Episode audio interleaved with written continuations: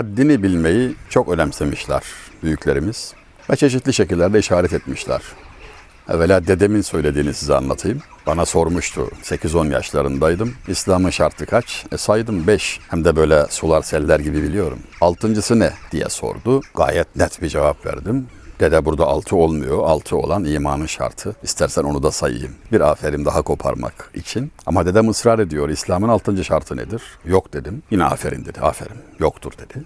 Doğru ama İslam'ın şartı beş evlat, altıncısı haddini bilmektir dedi. Söyleyiş biçimi mahalli şiveye uygun biçimde, altıncısı büyük küçük haddini bilmek. Şairlerimiz nasıl söylemişler bunu? Mesela andan yeyrek ne vardır kişi bile kendüzün, kendüzün bilen kişi kamulardan ol güzin kendi özün kısaltılarak söyleniyor. Şundan daha üstün ne olabilir ki insan kendini bilmiş olsun. Kendini bilen kişi herkesten üstündür. Kendüzün bilen kişi kamulardan ol güzin, seçkin olur, yüksek olur diyor. Fakat tabii Nabi merhum bu meseleyi kendine uygun üslubuyla harika biçimde ifadelendirmiş. Şöyle söylüyor. Fedayı tığ olur haddin tecavüz eyleyen muğlar. Cefayı tığdan asudedir müjganü ebrular. Elbette nabidir, üslubu ağır, ağdalı. Şöyle açıklanabilir günümüz Türkçesine, şöyle getirebiliriz. Fedayı tığ olur. Yani kılıca feda olur. Tığ kılıç demek. Fedayı tığ olmak, kılıca feda olmak ne demek? E kesilir yani. Başını keserler diyor, idam ederler. Kimi? Haddin tecavüz eyleyen muğlar. Haddini aşan kıllar. Mu kıl demek. Haddini aşan kılları kılıç keser diyor. Cefayı tığdan asudedir. Kılıcın cefasından kurtulur, rahattır. Başına o bela gelmez. Kimin? Cefayı tığdan asudedir. Müjganı ebrular. Kaş ve kirpikler. Şimdi söyleyiş cidden çok latif. Bunu en iyi hemcinslerin bilir. Berbere oturursunuz. Size sorar üstad. Şimdilerde onlara kuaför demeye başladık ama berber ne yapacağız der. Siz de dersiniz ki komple. E komple ne demek? Yani gırtlaktan yukarı ne bulursan kes. Saç, sakal, bıyık ne bulursan keseceksin yani. Tam yetki veriyorsun. Komple diyorsun. O da alır eline usturayı, makası, bıçağı nesi varsa. Muhtelif kesici aletleri vardır. Saçı keser, sakalı keser, bıyığı keser ama kaşa ve kirpiğe dokunmaz. Neden? Haddini aşmamışlardır da ondan. Buradan ders al, haddini aşan kılıca uğrar. Haddini tecavüz eden başı kesilerek cezalandırılır diyerek bize hayat dersi vermektedir. Gel de bu dersi unut şimdi. Teklif etmiştim geçen de bir üstada, bir berber dostuma. Bunu şuraya yaz as demiştim. Yani tıraş olma bahanesiyle insanlar bir hayat prensibini de hem de en usta bir şairin elinden dilinden duymuş olsun, ezbere almış olsun istedim. Haddi bilmek nedir? Had bilmek ne demek? Mesela hattatlar hat meşketmeye başladıklarında, ustanın önüne diz çöktüğünde, diviti eline aldı, kalemi eline aldığında ilk ders şudur.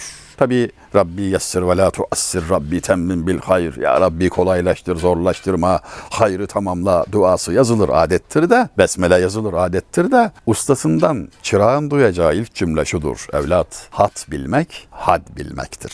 Öyle ya, dersinizi çalışır gelirsiniz, meşkinizi gösterirsiniz artık. Şunu yaptım, evde bir ev ödevi biçimindedir. Saatlerce belki günlerce uğraşırsınız. Ustaya gösterirsiniz ne diyecek. Siz büyük bir heyecanla beklemektesinizdir. Onun iki dudağı arasından çıkacak sözler sizin için çok önemlidir çünkü. Bir aferin dünyalara değer. O gayet ciddi bir eda ile bakar bakar bakar ve bazen mesela şöyle söyler. Şu kafın altındaki çizgiyi iki saç kılı daha ince yap. Verilen ölçüye bakar mısınız? İki saç kılı daha ince yap. Bu nasıl bir görüştür? Bu nasıl bir bakıştır? Ben öyle bir hattatı, bütün çağların en üstün hattatı olduğunu bildiğimiz Hamidi Amidi'yi, Hattat Hamid Aytaç'ı yerinde görmek, ziyaret etmek fırsatı bulmuştum. Vefatına Allahu alem bir yıldan az kalmıştı. Talihim yaver gitti. Bir çay söyleme bahanesiyle gittim, gördüm. Çok şaşıracak bir manzaraya da şahit oldum işin doğrusu. Gayet loş, hatta karanlık bir odada çalışıyordu tir tir titriyordu, hayli yaşlıydı ama o ayakta zor duran, merdivenleri zor çıkan ve mütemadiyen titreyen adam kalemi eline aldığı zaman yazarken eli titremiyordu. Bu sanatta, hat sanatında Sonrakiler öncekilerden üstündür. Her fende olduğu gibi. Yani din ilimlerinde öncekiler sonrakilerden üstündür ve onlara tabi olunur ama fen ilimlerinde iş tersinedir. Zaman ilerledikçe sanat tekamül eder. Öncekilerin tecrübesi üzerine yeniler eklenir filan.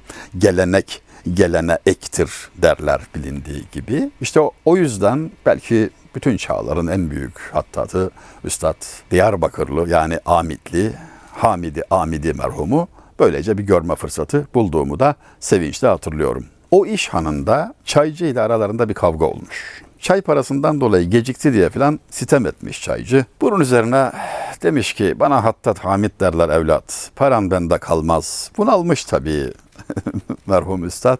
Sıkıştırma beni demiş ama çaycı sen Hattat Hamid sen ben de çaycı Bekir'im falan diyerek celallenmiş. Evlat her handa bir çaycı Bekir bulunur ama asırlarda bir Hattat Hamid gelmez diyerek mecburen mecburen övünmüştür. Haklıdır. Yani mütevazı söylemiş. Dahasını da söylemeye hakkı vardı. Nedir haddini bilmek?